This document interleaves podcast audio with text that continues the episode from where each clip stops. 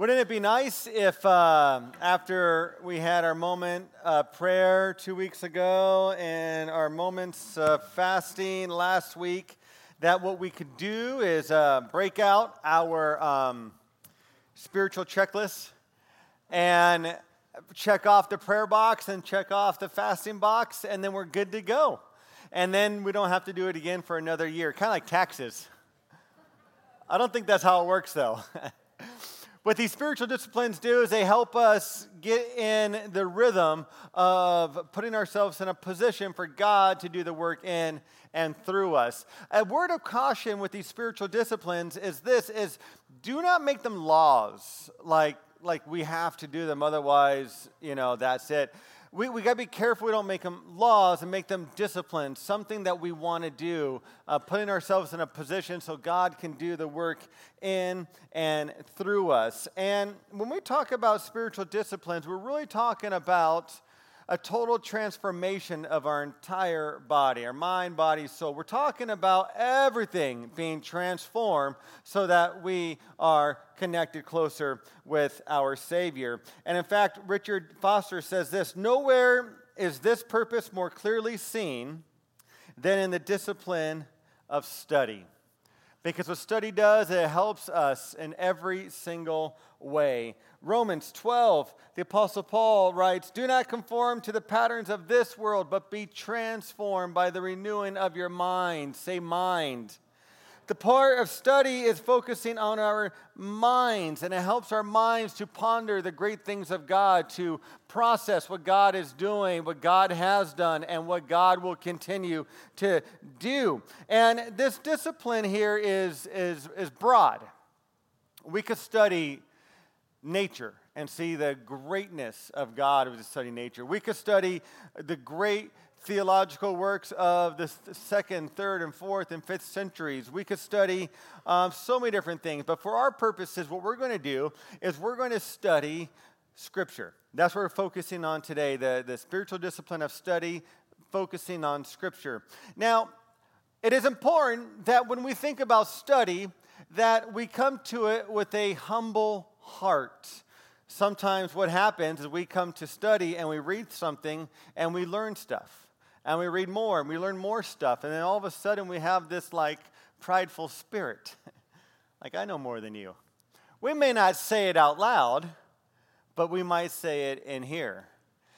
We might say, well, I disagree with you and I'm right because of this, this, this, and this, and this, and this. The discipline of study has nothing to do with that. The discipline of study has to do with us putting ourselves in a position to learn more about God's Word, to learn more about what God would have us to learn. And when it comes to be a prideful thing, we miss the entire point of this wonderful discipline of study. And so, as always, this, uh, this series comes from the book Celebration of Discipline. It's a classic book by Richard Foster, written over 40 years ago. I think there's more than two or four million copies sold in that time, which is amazing in terms of the traditional book realm. And it is a classic and a great introduction to spiritual disciplines. And um, there are Ohana groups that, that do this. If you're interested, put it on your card. Um, or if you just want to get the book and then follow along, you'll be great. And if you read beforehand, you'll say, wait a minute, I know where he got that. it's from this book here. So, why study? Why study? You might be saying, listen, listen, I'm not in school anymore. I'm done with that. Why should I study? And I think that's a valid question. But let me read one verse from you in Acts chapter 9. It's Acts chapter 9, verse 43. And this one passage is one of those passages that's easy just to look over. So in Acts chapter 9, verse 43, it says, Peter stayed in Joppa for some time with a tanner named Simon. Now, the tanner in biblical days was someone who worked with dead animals, so he was considered unclean. But, but he said he stayed some time with Simon. Uh, that, that for some time that, that Peter stayed with, with this person named Simon, Simon the Tanner. Now, here's the, the, the story. You have this city of Joppa. Say Joppa.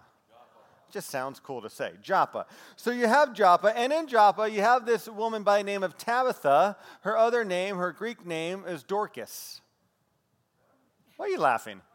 I'm just going to see who the junior hires are in here because I laugh because I think it's funny. All right, Tabitha and Dorcas, same person. So Tabitha was this person, scripture tells us this that Tabitha was known for doing good and helping the poor. Hey, you can't go wrong with that. Her reputation was to help other people, to help those who were down and out, and that's what she did. Well, some time had passed and she passed away and they started preparing her, bottle, her body for burial. They, they had wrapped her. They've done, you know, the whole burial preparations. But before they went any further, they said, hey, Peter is in the town next to us, a town called Lydda. Go get Peter to come over here. So they sent a delegation to the apostle Peter. And they talked to the Apostle Peter, who just got done doing some amazing healing um, in the city of Lydda. And they said, Hey, Tabitha is over there. She's dead. Can you come, you know, do something? So then he comes back and he, and he calls them all out of the room. And he goes, and here's what happens in this in our account here in Acts chapter 9. So, Acts chapter 9, we're going to start reading uh, verse 40. Peter sent them out of the room. Then he got down on his knees and prayed. Turning toward the dead woman, he said, Tabitha, get up. She opened her eyes, and seeing Peter, she sat up. He took her by the hand and helped her to her feet. Then he called for the believers, especially the widows, and presented her to them alive. This became known all over Joppa and many people believed in the Lord. Peter stayed in Joppa for some time with a tanner named Simon. Now, that verse there, he stayed some time. The King James is that, says he tarried, he, he, he stayed longer. And now I'm just processing this. Why did Peter stay? Why did he stay longer? He could have taken that message out to all the other cities about what happened, but he stayed. He could have gone and done this amazing evangelical work all across the, the region, but he stayed. And so I think it's important to ask why did he stay? Did he stay to reflect on what happened? Did he stay to, to study with the outcast, Simon um, the tanner? Why did he stay? We're not really sure, but what we do know is this because he stayed, something much bigger than he possibly could have imagined took place. In Acts chapter 10, he has this vision from God where all these unclean uh, things were coming animals and food. And, and God says, What you have called unclean, I now call clean. And so in Acts chapter 10, verse 34, we read this. And this is right after the healing and, and rising Tabitha from the dead. It's, it's pretty amazing. Then Peter began to speak. I now realize how true it is that God does not show favoritism, but accepts from every nation the one who fears him and does what is right. You know the message God sent to the people of Israel, announcing the good news of peace through Jesus Christ, who is Lord of awe. But look at this. He says, he says, I now realize in verse 34 how true it is that God does not show favoritism. Is it possible that Peter would not have come to this conclusion? The conclusion that God does not show favoritism, the conclusion that God loves all, the conclusion that He wants all peoples of all ethnic backgrounds to be part of His kingdom. Is it possible that He would not have come to that conclusion if He would have left Joppa and didn't stay where He was? And because He stayed to reflect on God or whatever would happen, God spoke to him.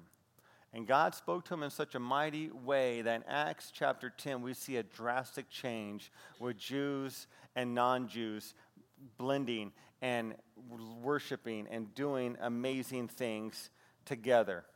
And so he stayed.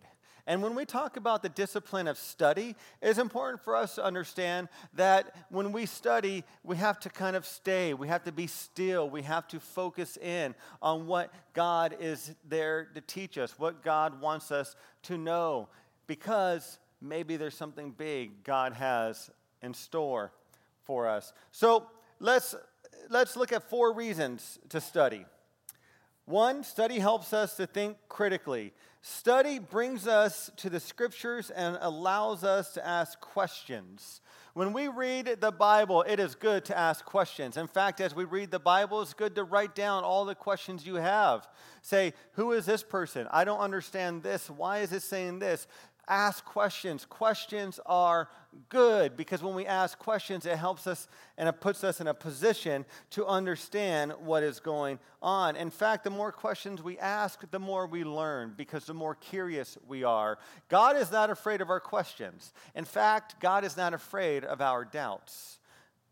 The beauty is that we could take these questions and doubts to the Lord. So, one, study helps us with critical thinking. Number two, study helps us concentrate. We have so many things going on in our day. And now, with the accessibility of our phones and all the fun apps that we could get, it's so easy to be like focusing everywhere. But what study does is it helps us laser in on a particular passage of Scripture or a particular theological concept or a subject matter. It helps us to laser in. And when we do that, we concentrate. So, study helps us with critical thinking. Study helps us concentrate. Third, study helps us comprehend the truths of Scripture. The truth will set us free.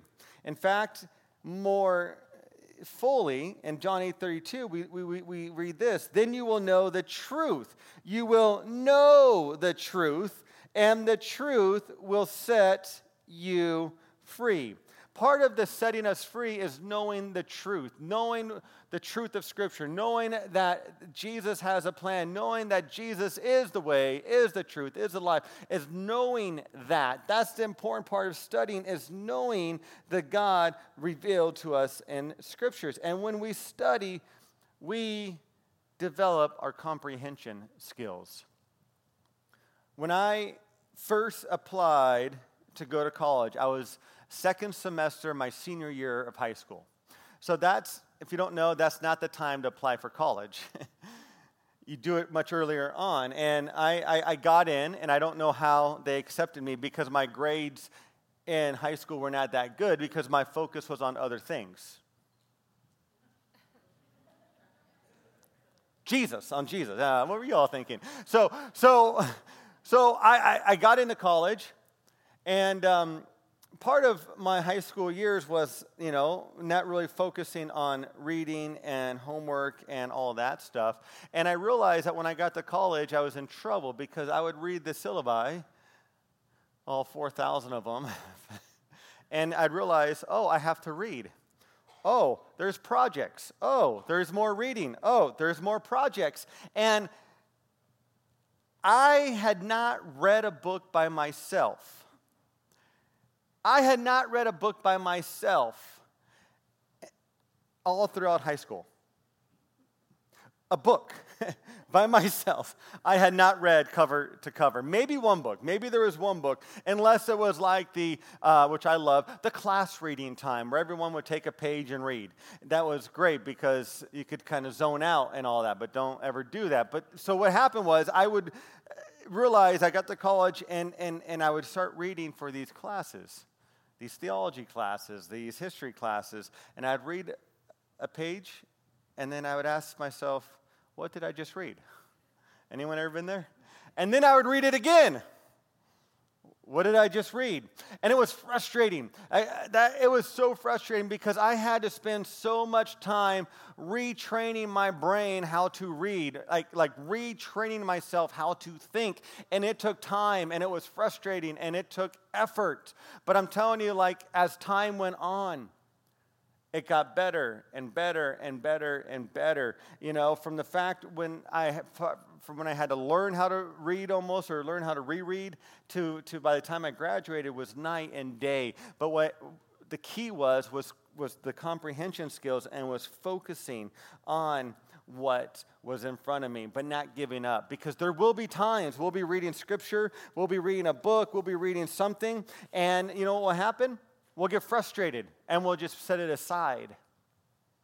But when we come to the discipline of study and we come to those difficult passages of Scripture, let's not set it aside, but let's wrestle with those difficult passages of Scripture. Because when we wrestle with those passages, when we, when we try to figure out what is really going on and we start asking these questions, we start thinking critically, God starts doing some amazing things in that passage there as we are diligent and staying focused. And it's, it's, it's, it's exciting when we're doing the study and we're studying something, we're processing it, and then all of a sudden we have that aha moment like, oh, I get it. Isn't that exciting?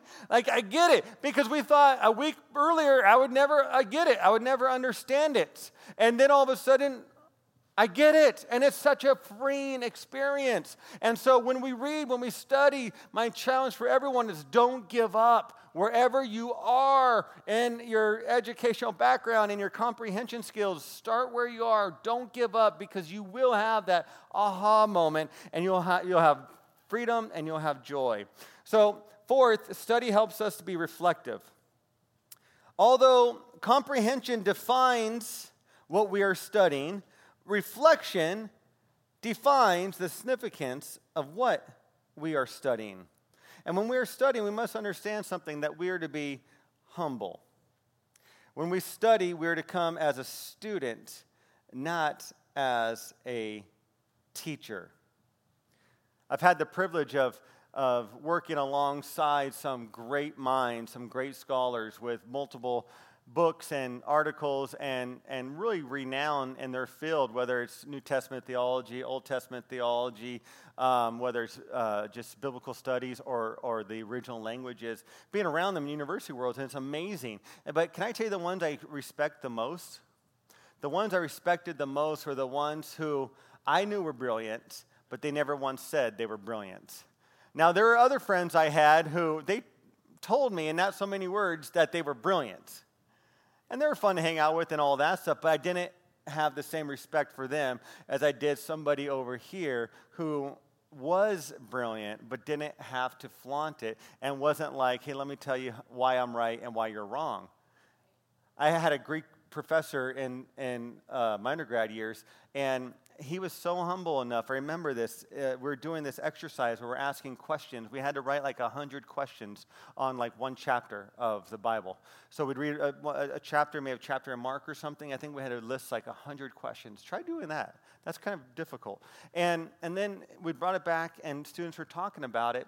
And this is a professor of Greek New Testament. He, he has this Greek English uh, interlinear, and he is really world renowned in terms of his uh, New Testament ability.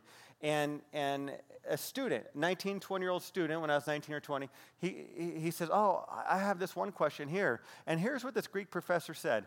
And Dr. Paul McReynolds, I'll never forget it. He, he says, You know what? I've never thought of that before. Here's a man who studied his entire life.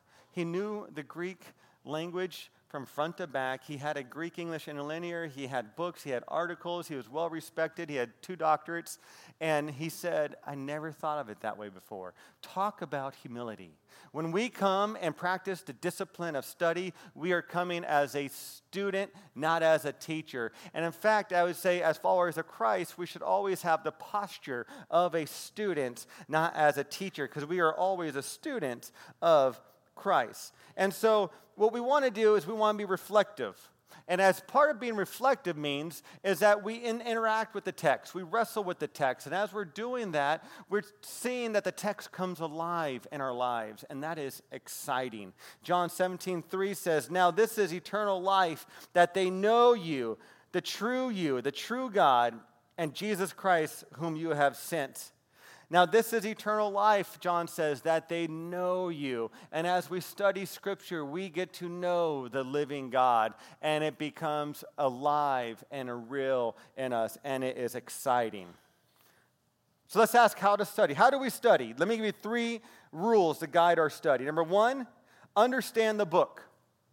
In regards to the Bible, we must understand that the Bible is a unique book. It's actually a collection of 66 books written over a period of 1,500 years by more than 40 different authors on three different continents Africa, Asia, and Europe.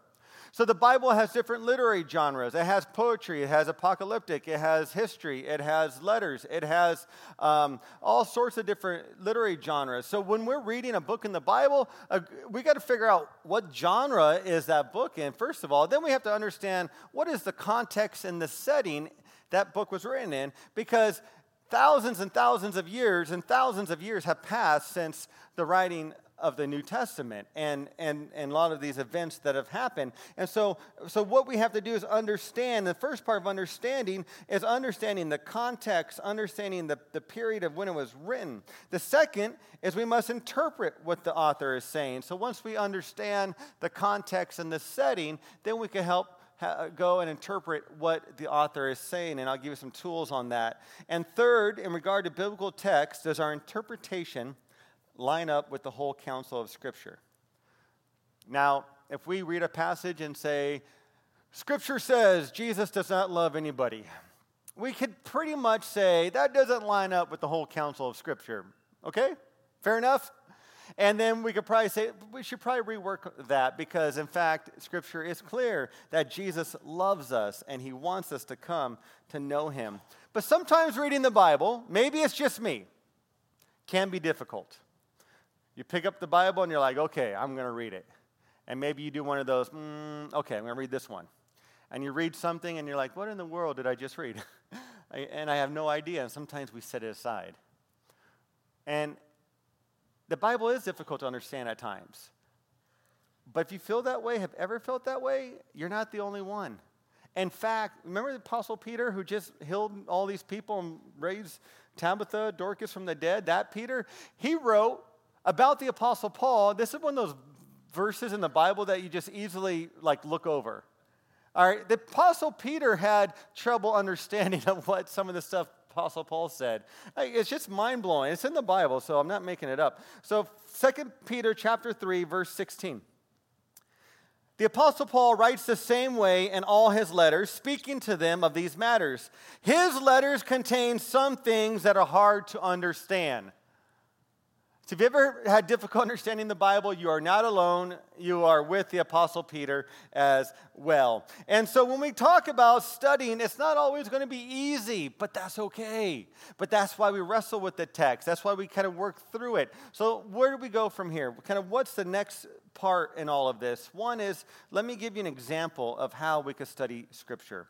And for that, in your programs, take out this blue handout there in your programs. And on one side, it says inductive Bible study. On the other side, it says learning to be spiritual. Turn to the inductive Bible study part. And this is just one way of doing Bible study, of learning about God. Um, but, but bring out this part. And, and then we're going to look at a passage and kind of use this as a, as a, as a guideline. Bible, what's the background? Who was the author? Why was it written? Personal paraphrase as we're looking at a passage, if we could put that passage into our own words, we have a pretty good grasp on what's going on. Questions and answers. Right questions. Questions are good.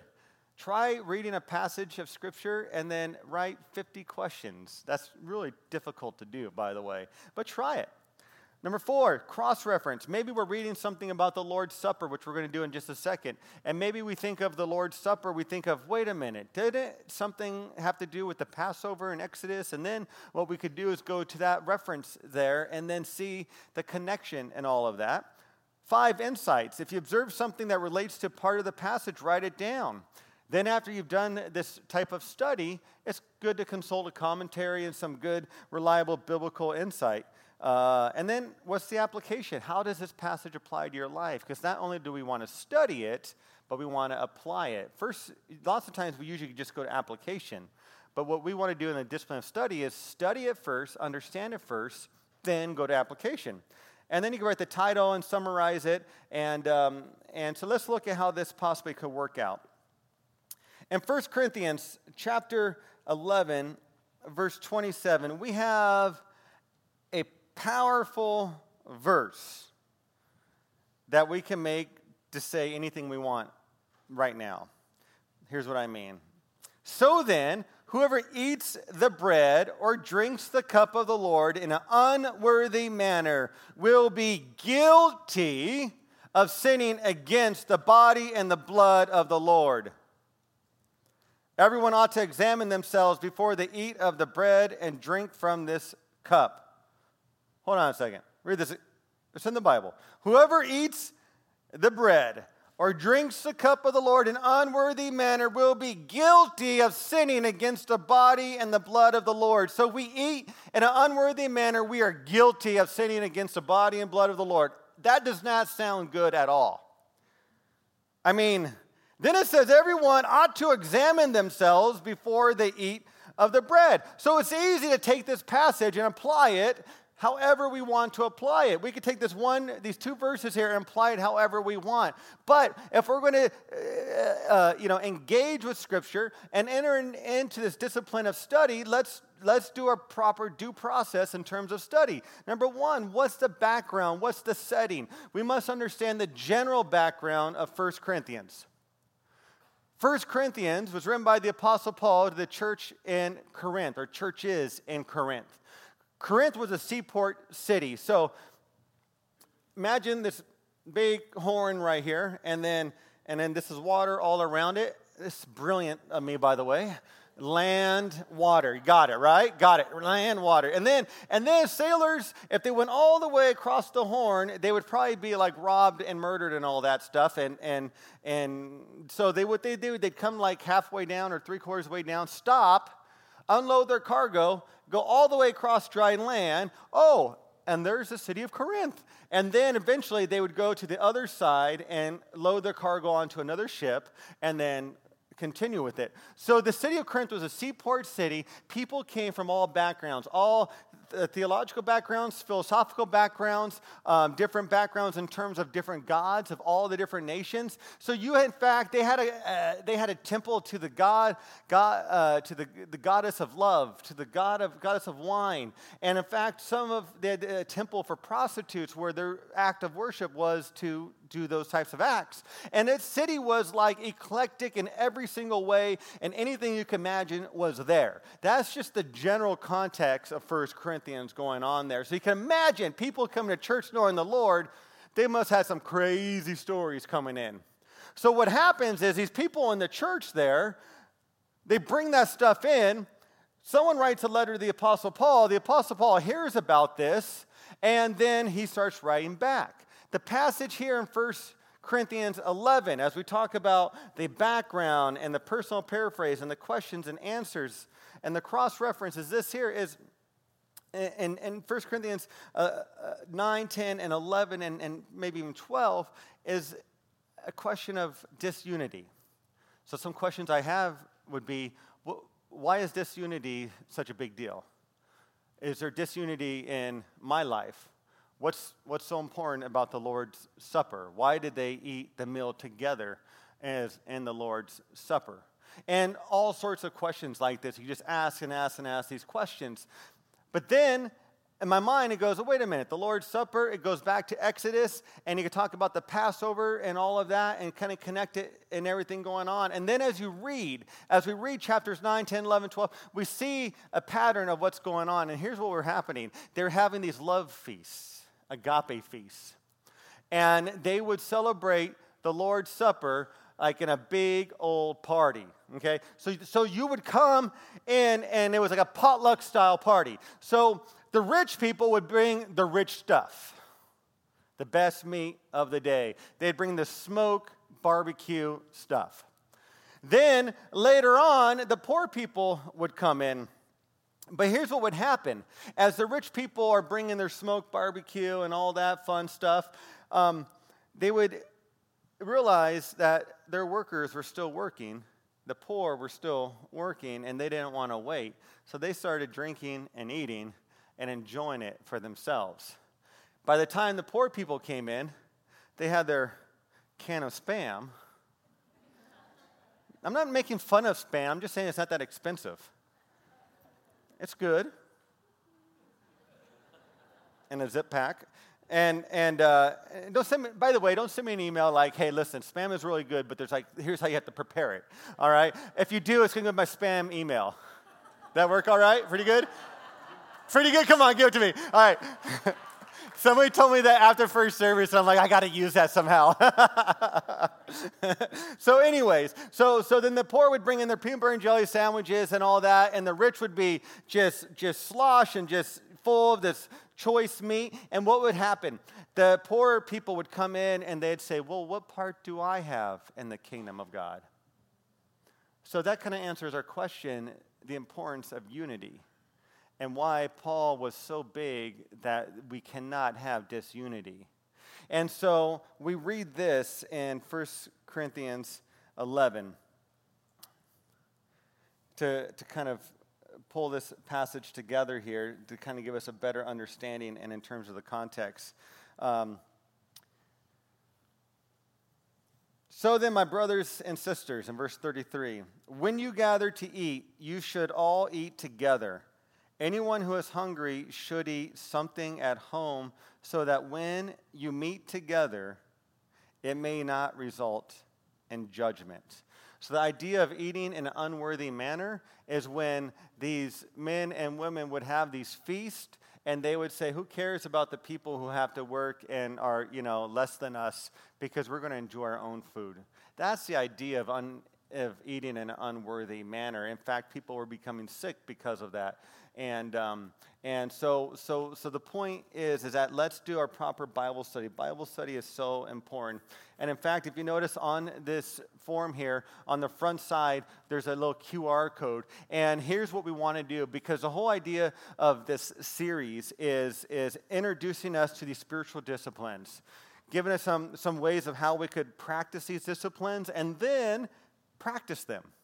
So we talked about prayer, we talked about fasting. And if you haven't been here the last two weeks, go online to our website and check it out and, um, and use that as a catalyst for you to grow in your spiritual walk. Because what we want to do is we want to put ourselves in a position for God to do good and amazing things in and through us so he gets the glory. So on this side here, what we're going to do, we're offering everybody who wants one a free resource. And this resource is called Study Gateway, and it's a Bible study resource that, that the church has paid for. You don't have to pay for anything, we, but we bought it for you for a year if you want it. So, like, let's say you want a Bible study, and you just go to the subject matter. You go, okay, click on Bible study, click, click, and then it brings on all the Bible studies. Maybe you have a personal uh, favorite, like Christian theologian or Christian author or Christian speaker. You go, you can search by the uh, person's name and all that, and then that person's name will come up in all their different resources. You know, people like John Ortberg and Philip Yancey are on there. Scholars like um, John Walton are on the Old Testament scholars. Things like that. It's a, it's a whole. It's a, it's a, it's a wealth of knowledge. Um, some of the resources are really new. Some are more. Uh, some are a little older. But the cool thing is, a lot of them are videos. So they're just like six to eight uh, week videos. You could watch one a day, one a week. You could do it by yourself. You could do it with the family. You could do it in a small, in a Ohana group. You, you pick and choose. Um, but if you want that, here's what you do you scan this. Bring out your iPhone and just get the camera, like you're taking a picture, and then just just point the camera there, and then this little uh, um, notification will come up at the top. You click on that, you put your name and your email, and by Wednesday or Thursday, you'll have access for the next year of all of this. And, um, and it's a really cool resource that we want to give to you. If you don't have an iPhone and you have an Android or something inferior, download, go to the App Store or whatever you have there on the Android, and then go to the QR code app and download that. If you're still like saying, What are you even talking about? Talk to Pastor Danny, he will head, uh, hook you up, okay? Like, I'm serious. Make sense? So we want to give you resources to all this. And the band could come on this note here. The whole idea of spiritual disciplines is this learning it, understanding it, kind of being introduced to it, and then living it out so that we could put ourselves in a position for God to do work in and through us. It's really, really exciting. And also, always check our website because we're constantly updating our website. In fact, we have brand new resources on our website that just went up this past week resources about mental health issues, resources about biblical studies, and resources about um, relationships resources, resources, resources, resources. So, so go to our website, kaimukichristian.org. There's resources there. We are continuing to be a church that's looking to the future, that's casting vision, that wants to grow ourselves spiritually, but also do the things that honor God. And then we also are a church that reaches out and cares for others. And sometimes people first need us to know that there are resources for them. And sometimes people don't know where to go. And so the more we study, the more we learn, the more effective we're going to be at reaching out to people and to those around us. And the whole point of all this stuff, of studying, of learning, of reaching out, is so that God gets the glory. It's so that we know who He is. We have an encounter with the living God. And then as we interact with people, they start seeing the Holy Spirit move within us. And, uh, and like I've said before, it's always all about Jesus. And so, with that said, let's stand and let's sing and let's respond.